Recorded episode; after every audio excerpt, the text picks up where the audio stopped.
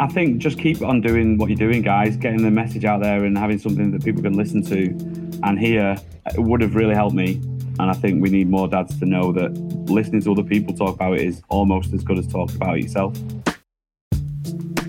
Welcome along, everyone. This is the Still Parents podcast supported by Global's Make Some Noise. We are here once again. I'm Dan, joined as ever with Ryan and Matt from the Lily Mae Foundation. Hello, gents. You okay? I'm not too bad, thank you. you all right? I've felt better if I'm honest. These two got man flu. Yeah. I'm, I- I've got. I'm. I'm feeling quite chirpy because I had it before these guys. You know when you get it first and then you get better and you're like, yeah. A little celebration. Prick. Yeah, there we go. yeah, I'm glad you said it. I'm drunk. Oh, here we go. Excuse me. I think I might have a whiskey when I go home. That's, Oh yeah, yeah. That hot- does the job, doesn't Hot it? toddy. Yeah. Another one. That's not for the cold. That's just because he's got a problem. Have you been getting any uh, any any support from the other halves at home with the, the old- Absolutely not. Nothing at all. No. No. No. Yeah. Just move on swiftly. No point. No point talking about Uh, that. if we if we end up talking about that, there's going to be a row when we get home. Yeah, no, so yeah. let's just stop talking about it now. Just move. I love that. we are joined tonight. Uh, say hello, see if he's here. Can you hear us? Kieran, Kieran Anders. All right, fellas, how you doing? How are you, sir? You well? Yeah, pretty good. You know, it's been a it's been a weekend, so back to work tomorrow though. Um, this is a nice way to round off the weekend, I think. I did say actually to Kieran before we before we went live tonight because he's he's got a proper beard, isn't he? That's a proper proper beard. That just makes me want to shave off this cappuccino stain. Cappuccino. You've got quite a Scandinavian surname then, uh, or am I Oh. just imagining that? Kieran Anders. You're like old school Viking. You've got the beard. Are you Viking? You got an axe behind you? I love I love a bit of Viking culture. Oh, right. But uh, I haven't done the DNA test or anything like that yet.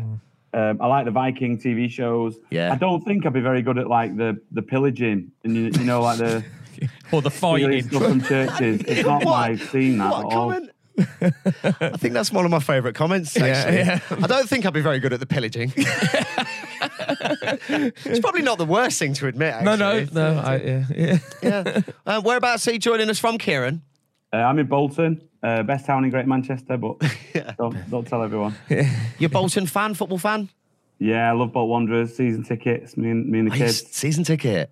Yeah. Did you used to go back in the days when you had um, JJ Okocha? JJ. Remember him? Campos. Campos. They had a great Yeah. side. Djorkaeff. Sam Allardyce was there before he started taking his bongs. Yeah. Yeah, before his one day as England manager. Yeah. Well, He was like one of the original managers to go all like modern, wasn't he? Yeah, he with, was. with his headpieces. yeah, and his, the yeah. Bolton side were un- unreal, man. They were Good decent side. back in the day, Yeah. weren't they? Right, Kieran. Well, let, let, us get down to this. Thank you very much for, for joining us on the podcast tonight. Out of interest, have you ever have you ever heard any of the show? Have you? Um, how did how did this come about? So some of the work that I do is with dads who've experienced uh, baby loss and uh, bereavement, and um, it's one of the things that we signpost uh, a lot of the dads we work with too. So it's it's on our website. We've got workers who work specifically with those services. So Okay. um, yeah, we've we've known about it for a little while. Um, and Wes, who I think is working, he's he's our uh, bereavement and, and loss coordinator, um, and he's a bit of a, a, a fangirl. So I'm sure he'll be loving the fact that I'm on here and gave him a shout out. Yeah. Where's fangirl? there you go. Bit of a fangirl for you guys, yeah, definitely. So, Dad Matters UK. Tell us about Dad Matters UK, and then obviously we'd like to talk about you and, uh, and your your story personally as well. Yeah, absolutely. So, Dad Matters UK is a, a perinatal and parent infant mental health support peer support service. We're designed within NHS services that support families with under twos or, or are pregnant, understanding babies and what babies do, and attachment and bonding and all that kind of stuff.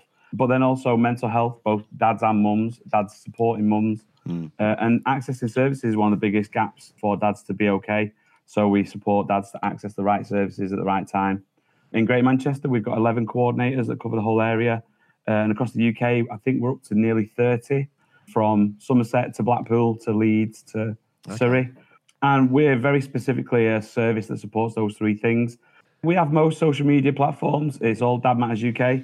Uh, we have a TikTok, which is basically just me trying to wind my kids up by doing silly dances. Um, but it's uh, it's a useful platform to be on. But all the other platforms, yeah, Dad Matters UK. Uh, YouTube's really good. We've got case studies on there. We've got loads of great. videos that we did during lockdown, loads of interviews and things like that.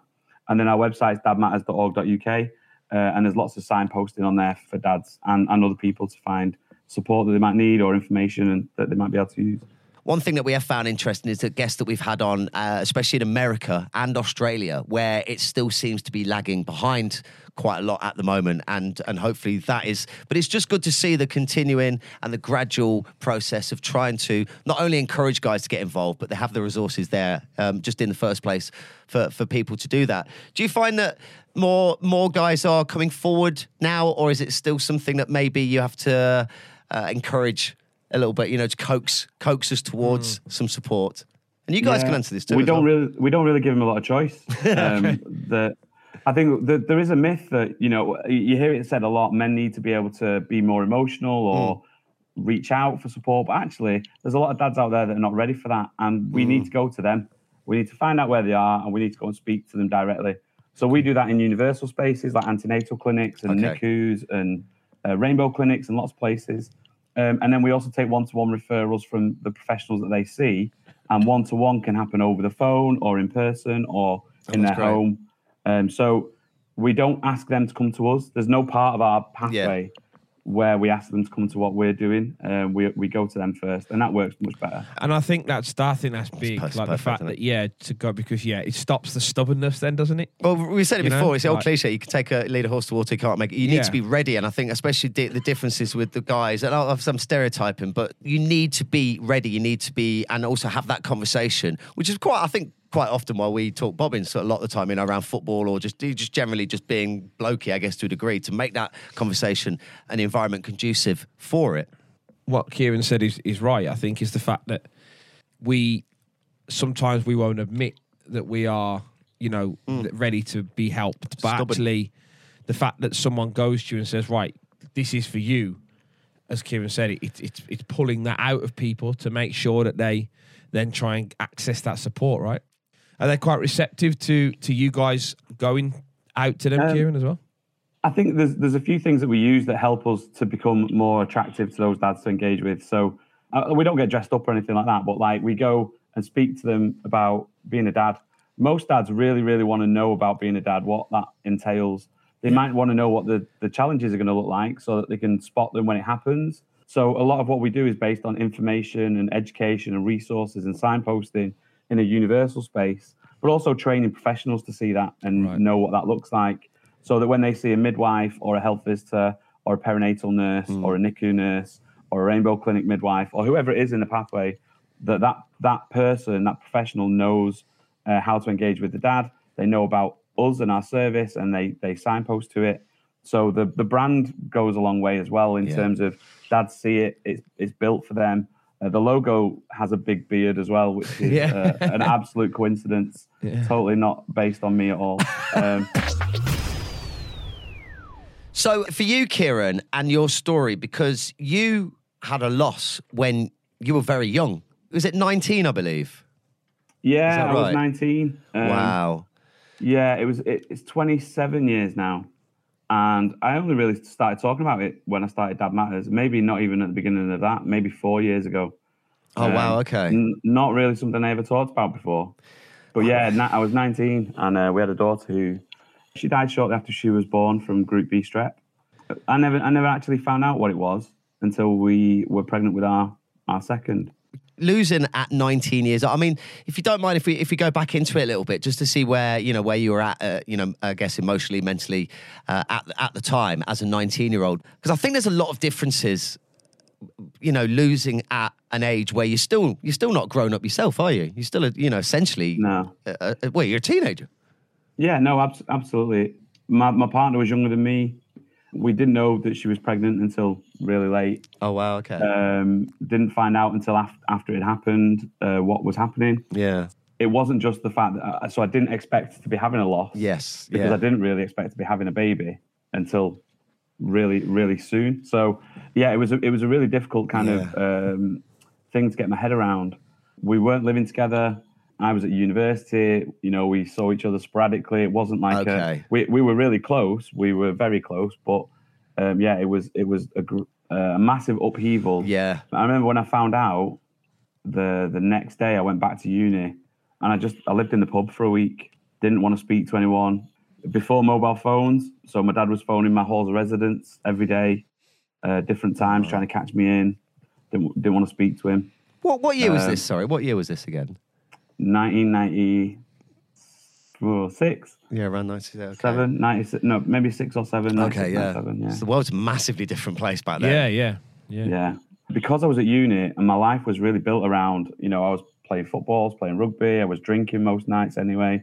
Um, it's it stopped me doing the social stuff and I just carried on doing the drinking stuff just to get away from it. And I lived in Ormskirk, so didn't have to Oh, come yeah. back to, to Bolton to be around people.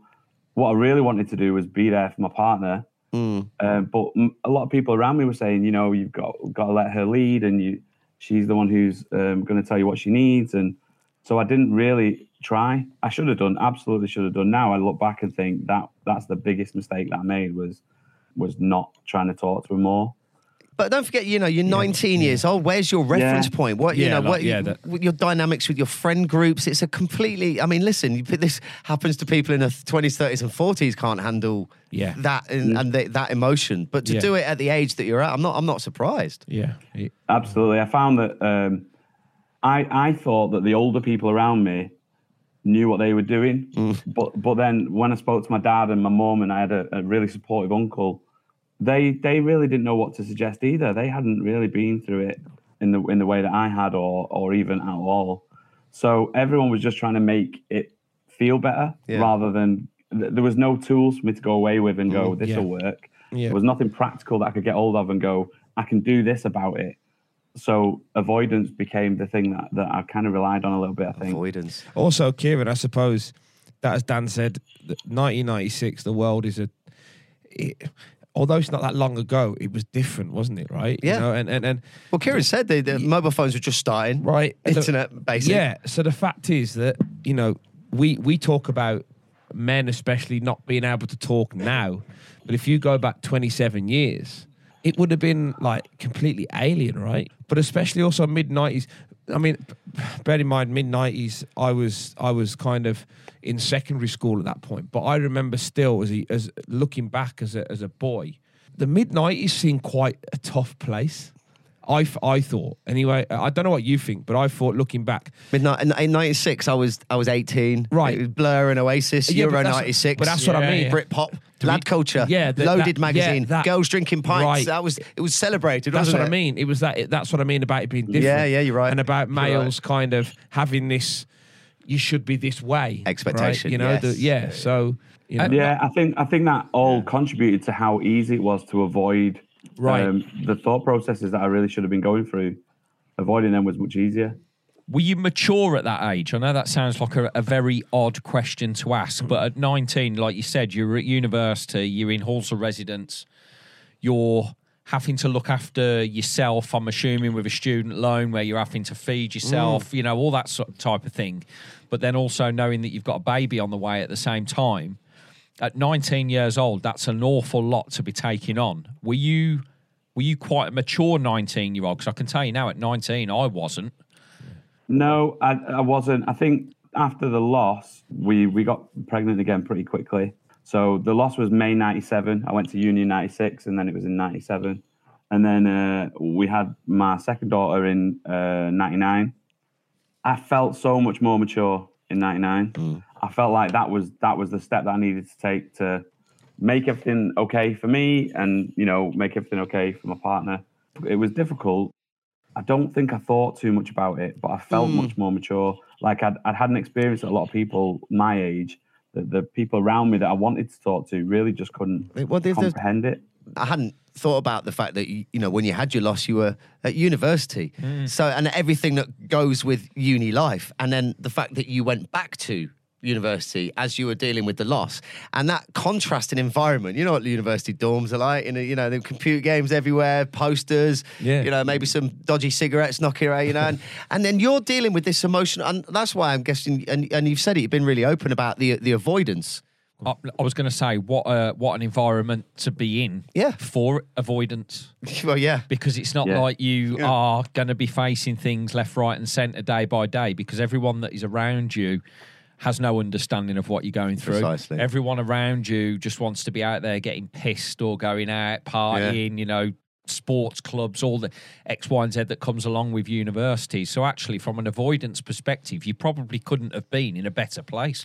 But I suppose that's where you think then, Kieran, that's where you thought the mm. pub was the safe place to go then, right? Yeah, because it meant I wouldn't need to talk to it or talk to anybody about it. Like, so I, I was always, I always had a lot of different friend groups at uni from like different sports teams and different halls.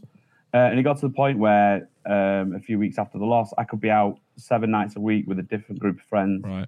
and and I would, I wouldn't need to talk to any of them about Yeah. anything that was going on. I'd just go out and have a really good time. And I think towards the end of Yeah. the uh, of the semester, I was talking to my, my dad about it, and my friend groups weren't all going out that much. So they might go out two or three nights, but they were all different nights. Okay. So I'd be out every night, and they'd just be out for a couple. And then I came back over the summer, met up with all my old sixth form friends, and did the same thing. You know, four or five nights a week, um, going out on the five bottles for a fiver. You know, offers. It was, um, and that's all I did, and I did that for a long time, like maybe two or three years Wow. uh, to the point where when I had my, my second daughter in 99, I pretty much stopped drinking at home and I limited myself to maybe one or two nights out a week. And I wouldn't ever do that when I was around my daughter the next day because it just didn't feel it didn't feel appropriate. Like it felt like I'd avoided stuff for long Yeah. enough. I need to focus on being a dad now, and that really changed my perspective. I think on that avoidance. Was there like a, uh, a light bulb moment, trigger moment, whatever you want to call it, when you acknowledged to yourself that there's unresolved trauma, there's unresolved, there's conversations that you've not had, and there's a lot which has been internalized. And because obviously from from then to where you are and what you do now is night and day. Yeah, I don't I don't think it was that long ago, if I'm honest. I think starting Dad Matters was quite cathartic in mm. terms of the journey into being a dad. And what I, what I hadn't really really thought about was that that included the loss. It it, it didn't start with my second daughter. And I think sometimes when you see there's a lot of campaigns, there's a lot of organizations, and they they'll use phrases like "speak your child's name" or "talk about them regularly," or and actually that never resonated with me. And I think it was because I'd avoided it for so long Okay. that when I saw those types of campaigns, I felt triggered a little bit. And I totally appreciate how now that I can talk about it, I totally appreciate how that can that can be helpful. And I think that really motivates me with Dad Matters to be able to work with somebody in their own space to see where they're at and what is appropriate for them, rather than tell everybody what they should do and and be be sharing a message for everyone that not everybody will resonate with. I remember my dad saying to me, probably when I was uh, mid twenties, my dad had PTSD, and he, he one one day he said to me, "The only thing that ever helps me is to talk about the things that are in my head. It's the only way that I can I can get used to it and and uh, function." And at that point, I thought, I thought, yeah, I do need to start talking more about what's happening. But I was very practical. I, I was always focused on the practical things that were happening in my life. I never really thought about the stuff that had happened in the past. I definitely didn't really think about that emotional connection that I had with the struggles I had. Like, um, I've always been a, an emotional eater, so I, I overeat when I'm emotional. Okay. I know that now, and I can manage it really well, or better than I did. But I didn't know that until I was maybe 30 years old. It was something I just did. I was never really linked into it. Being able to talk back then, I think, would definitely have helped. Having people talk to me about what had happened would have helped because, like I said, I didn't even know what had happened until we had our second child and Yeah. the, the kind of maternity notes had information in. I didn't really understand what would happen during the next birth with our with our eldest and our, uh youngest. Sorry, second and, and youngest. Um, and it, it become it became really it felt like somebody else's life. I was Right. a, a dad with two girls who privately talked about his his loss. Yeah. And when I say private, I mean mainly with myself rather than with other people. And now I do it because I know it helps other people rather than because it helps me. But I've noticed that it helps me, and I think that's that's been really cathartic as well. And it is probably only the last few years I've realised that. What I found really interesting there that, that Kieran's just said is talking, you don't specifically have to talk to someone. Where he said there about talking to himself. I talk to myself. I, I do talk to myself. I, I actually find more, I think I can get things out easier if I talk to myself rather than talking to somebody else. Hmm. I think I've always been like that. People must think I'm mad. I think more people do it than, than will admit yeah. to. Yeah. Where he was saying there that you you're almost living that.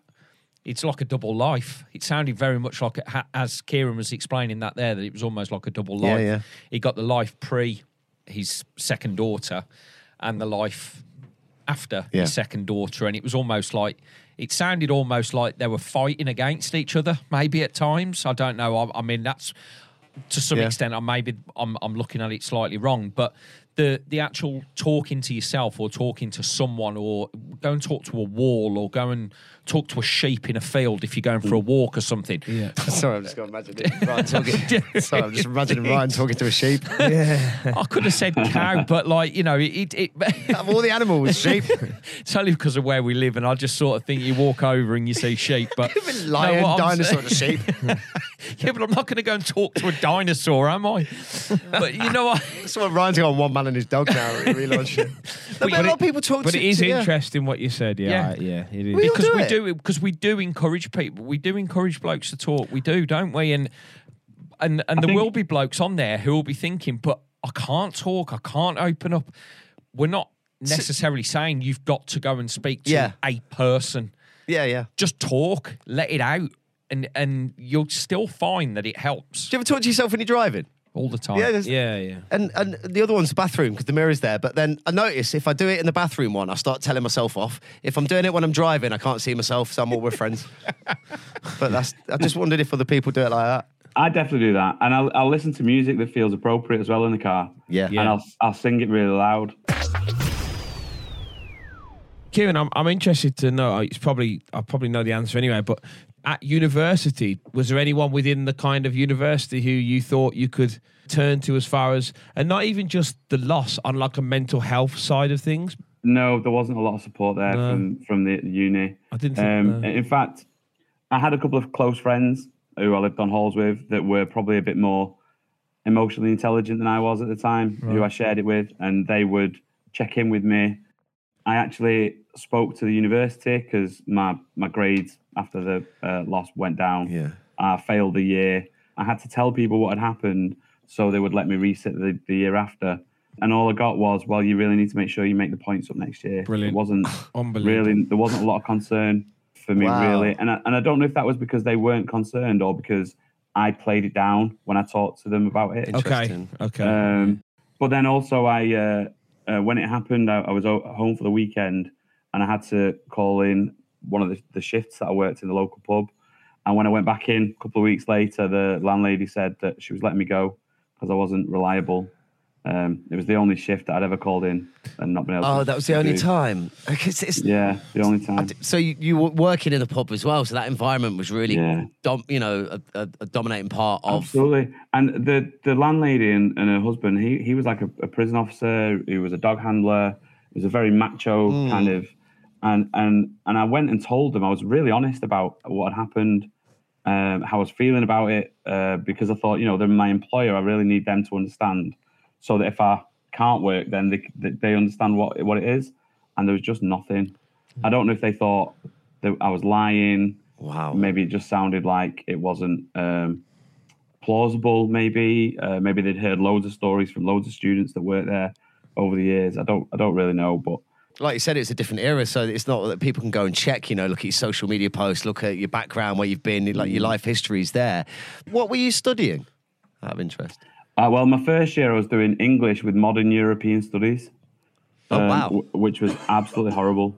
I, I loved English, but modern European studies was the worst subject that I'd ever ever even thought about. And I only did it because I went through clearing from A level, so I didn't Okay. I didn't get a choice. Yeah. Uh, but then they, they did allow me to resit second year, and I did just an English major. But I was still drinking seven nights a week. I would be in the bar instead of lectures. I was using my student loan and my uh, my grant, paid for my room, and then I would just go and blow it all drinking. So I, I, I left at the end of the second year with nothing. Yeah. And I think that's where the point where I did start speaking to my dad, but not about how I felt, more about practically what, what do I need to do now to, to sort this out. And I got a job as like a, a play worker uh, with a view to kind of doing something around play work or, or teaching, something like that. Okay. And it was part time, and I still carried on spending my wages in the nightclubs. Mon- Monday nights till one o'clock in the morning, pound a pint, that, that kind of offer, um, just to avoid talking to people about what was going on.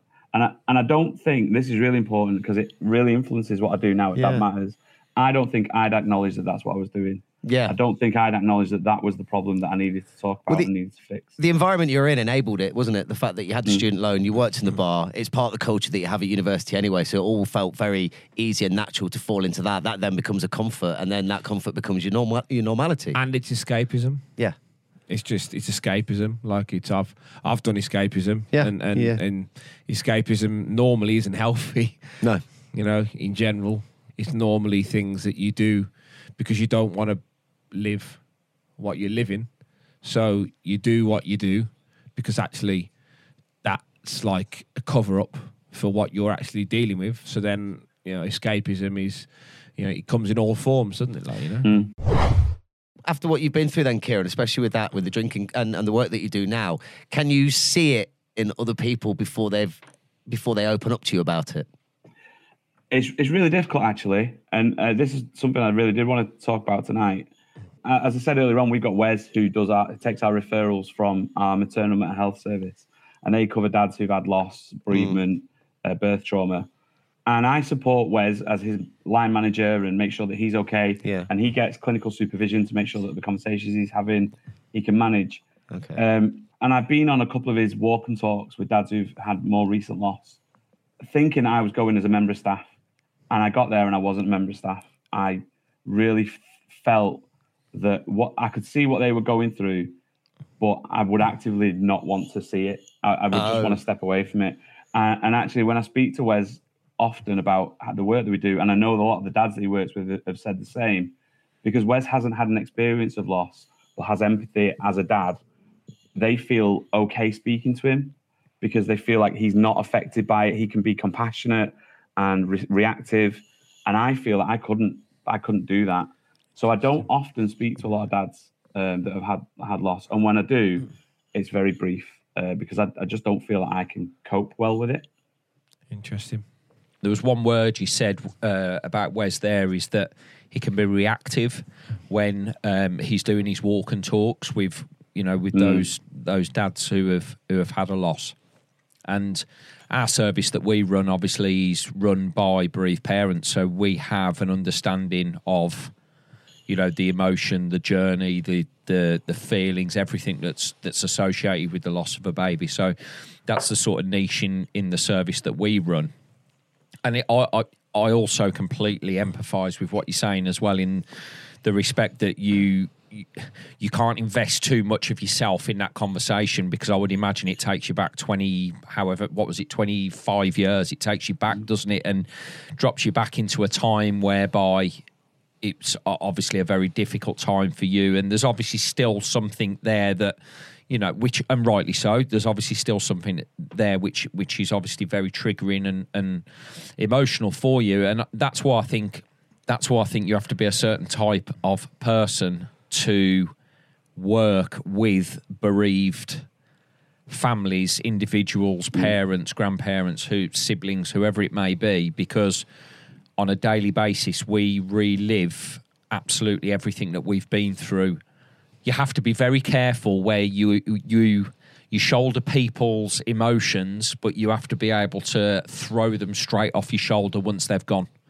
Because otherwise you become very, very bogged down and you can get lost in your own Your own grief. your own grief because there are times. I mean, there are. I'll, I'll hold my hands up. There are times where I've heard stories and it's taken me back very, very quickly, and I've had to remain professional whilst being in that room or whilst I've been out having a walk with somebody.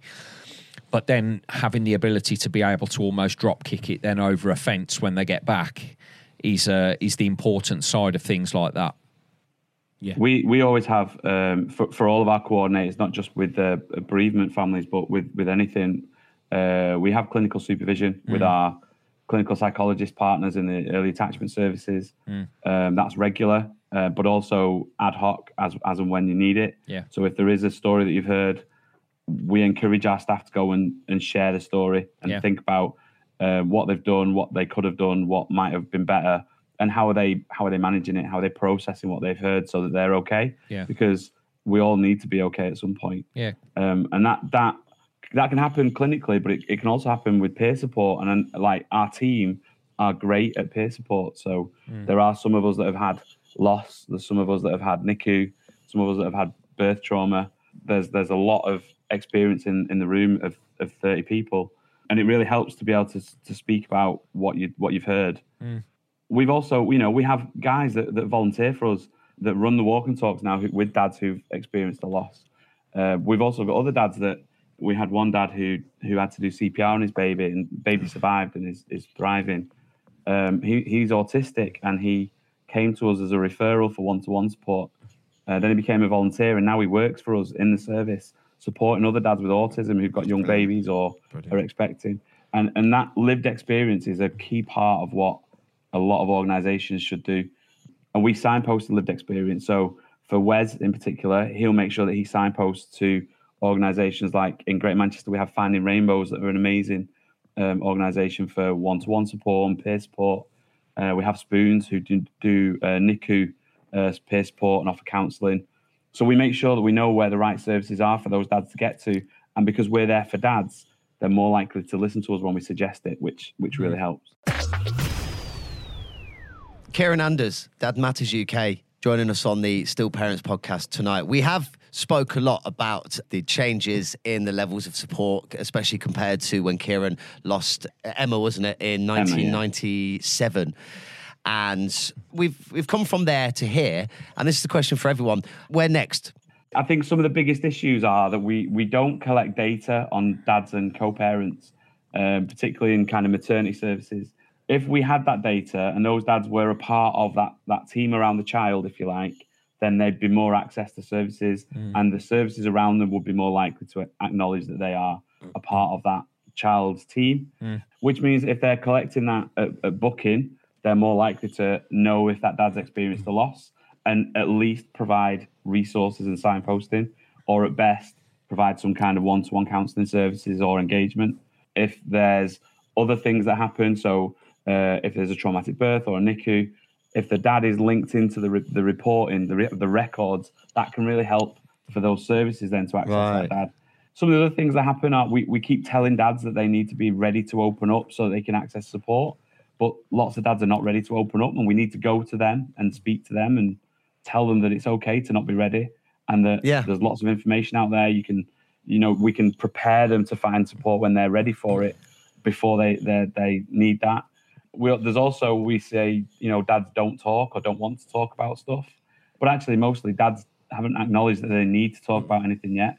And if they're given the right platform, they will absolutely talk about it. I think And the we- plat- yeah. yeah, the platform's all about those questions that we ask. It's about how we present our curiosity in their situation because they often don't feel that people are that bothered about what they've experienced. Yeah. Jumping on to what Kieran just said there as well about uh, booking and, and dads and knowing that dads obviously will need support X, Y, and Z. I personally think it's absolutely criminal that men, uh, or sorry, parents, shall we say, and I'm not just going to say men here, that when somebody goes in for booking, when a mum goes in for booking at a hospital for a pregnancy, that you are not automatically treated like a couple or a new family. It, I just, I think it's criminal. Why is that not being looked at?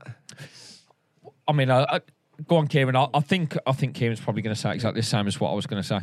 I think the way the systems have been built over time Yep. means that mums are uh, or birthing parents uh, they are the the primary person that Yeah. maternity are looking after. Yep. And most dads and co-parents understand that that's the case and are okay with it to to mostly to the right extent. When when we're not okay with it is when it's gone wrong, and Yeah. then it's too late for us to to Yeah. actually be more Yeah. empowered to be more involved. So I think we, we definitely need to think about how how that service engages with dads, but without without taking away that specific. Yeah. You know, mum mum is the patient at the at the end of the day, and they do need to Oh, of course, have yeah. more engagement. But but what what isn't acknowledged is dad's supportive role for mum and dad's parenting role with the baby and dad's own role as a as a person and how it's going to affect them, uh, whatever happens in their journey. And we wait and wait and wait until dads reach out and they don't. No, Yeah. absolutely. And a lot of people would say it comes down to funding, but actually, it's not true. It's not come down to funding at all because I know, or I knew, sorry, when we went, when myself and Amy went in, I know that Amy's the patient. Yeah, yeah. I know that completely. uh, Like, you know, And that's never been. We're not getting anything. we're not getting, Yeah. no, we're not. But what we're saying is just acknowledge the people that are in the room with them Yeah. birthing partner. It may be same same sex couples. Doesn't make any difference. It's the but it's the person that is there with Yeah. them that is Yeah. going through that experience. He's just side. acknowledging that actually this is a this is a partnership between them and that they're starting this family that you know and what Yeah. have you and that's Yeah, all yeah. it is it doesn't come down to funding in the slightest it comes down to empathy and it comes down to communication and it comes down to an understanding that it takes two to tango yeah But look what happened to Kelly. Remember the story he told? You, in it? funny you should. I was just yes. Go for when, it. no, when he said about that doctor who come in the back room to and, him. and we had a, you might not have heard Kim. We had a guest on from America who said one they'd had a miscarriage and he, the doctor came in and he was sat next to his partner. The doctor came in and literally sat with his back to him and just spoke to his wife, and it took him ages to then figure out Yeah. In a small like, room, I remember. Yeah. in a really yeah really small room couldn't have missed him Mm. and he just said like he just felt completely like as you just said like he wasn't part of the conversation he wasn't part it's a of the huge. room. It's a huge insult. we're in this really small closet sized room and my wife is sitting on the patient's chair and i am on a little stool in a corner. But from where i'm sitting i could reach my hand and touch my wife. So it was a really small Yeah. room. And the doctor walks in. And i don't know if you fellas can see me clearly but that day i woke up as a black man. And i am sitting in this all white wall room. So there was no way this man could miss me when he Right. walked in. Yeah. But he walked in and he sat with his back toward me wow and he spoke with my wife Ah, and he got her consent for the procedure. And the man got up and he walked out But and did- did- never said a didn't you. word. never said a word to you He never looked my way. Wow. I could have been a painting on the wall for all he cares, or a shadow, or a big hole. And he just disappeared into the nothingness of the world outside. but as? Ryan said that's not funding that's just that's just Yeah. a person being Mm. normal Compassionate. like There's there's a lot we, we hear that those stories all the time, and Oh, there's right. there's quite a lot of nuance to it. I think Yeah. um, again going back to the record keeping, that person in the room with mum could be anybody around mum. It could be a brother or an uncle, Yeah. or a doula or a healthcare worker, or there's lots of people, and the doctors have to make sure it's the mum that gets the information. yeah. Yeah. but that doesn't mean that that's okay. That No. like they definitely need to at least say, "Hi, are you Yeah. partner?" Right. or How long does it take to ask the parent?" question? And that Yeah. that m- changes the whole Yeah. uh, the whole feeling, then, doesn't it? yeah absolutely right Yeah. yeah, because yeah you, you as you said he could be just a, a support Well, that's a rudimentary absolutely. part of the process, isn't it? But Like, it as soon is as you go in there, who are the people that you're talking to? Who's this? But yeah. right. And uh, you know, are you dad? Right, fine. Part of that comes down to to kind of record keeping, Yeah, knowing yeah. who's around Right. you, but also capacity in maternity care. That Yeah. you know it's decimated. They they have got lots and lots of understaffing. Yeah. and they're looking after three or four times more um, more women that are birthing than than they should be, and um, Yeah. that's a parliamentary um, Yeah. thing that we, we we need to lobby for maternity and health visiting to be much more um, robust. I think, as we've said before, we're not we're not talking about you know individuals. No, no, or no. It's it's just generally the the, the bigger picture with it, and, and Yeah. how that and it's can be not moved on. bashing. It's not. No, we don't not need to at bash It's people, obviously. Right? But, it- but this is what you're saying about the next step. Yeah, exactly. This is an education. And education. it has to start This is an education thing, isn't it? You know, it's trying to trying to educate people really, and you know, We do we do uh, multi-agency professionals training for midwives, health visitors, perinatal Right. staff, and we you know we probably deliver it to hundreds every every month. And there's not one person that comes there that wants to learn how to not speak to dads. They all want to know how to do it. Yeah, yeah, They just yeah. but they assume that they can't because they're nearly all women. Yeah. But actually, you know, the, the research shows us that women can be as successful as, as men in that in that field. So we need to encourage them to know Yeah. um, how men use bravado to exhibit anxiety because Right. we, we do that Yeah. a lot Yeah. and sometimes professionals find that off-putting Yeah. because mums don't tend to do that in in peer support settings or in clinical setting. such so they need to understand point. that that happens, That and then they can uh, respond to it appropriately. That is such a good point. questions. Yeah. Yeah. Bravado's okay to have. It's how it's done and how it's worded, and and and I guess the emotional intelligence behind the person saying it, and for what reason that they're they're acting that way. And some of it, like you said, it's it could be a defense mechanism, it could be a trigger, it could just be putting your own walls up. A lot of it is communication between men. We it, Yeah. we communicate like that, and we all know that we do. So we we have dads in groups that talk about not wanting to go down the business end of the birth and being really like uh, using the wrong kind of language, maybe being quite insulting. Yeah. Um, but but all the men in the room are laughing in the right places. Yeah. They're offering their own experiences. They're asking questions about it, and it is supportive It's for men. absolutely It just that. doesn't look like it's people from the outside sometimes. Absolutely, that as we said before, there is there are thousands of ways you can make the same point, Yep. and different people resonate to different versions of that same point. Yeah, absolutely. Thank you so much for joining us, Kieran. That's, No um, worries. It's that- been that's- really nice to be here. Good. Thank you so much for coming on. That is Kieran Anders. Uh, Like we said, all the details are in the description as well for this episode. If you'd like to reach out, get in touch, and uh, and follow and speak to to Dad Matters, uh, Dad Matters UK. Kieran, uh, any final thoughts you'd like to say before we uh, before we call it a night? I think just keep on doing what you're doing, guys. Getting the message out there and having something that people can listen to and hear uh, would have really helped me. This would have really helped me. And I think we need more dads to know that listening to other people talk about it is almost as good as talking about it yourself. Thank you. Yeah, we'd Really um, appreciate well, you're more than welcome to join us again anytime. Um, come and come and join us in the studio. Yeah, absolutely. Maybe we'll take maybe we'll come up to Bolton and we'll have a, we'll, we'll take in a game, won't we? Yeah. You could bring Wes on as well with you. That is your lot from us. Thank you very much. This is the Still Parents podcast supported by Globals Make Some Noise.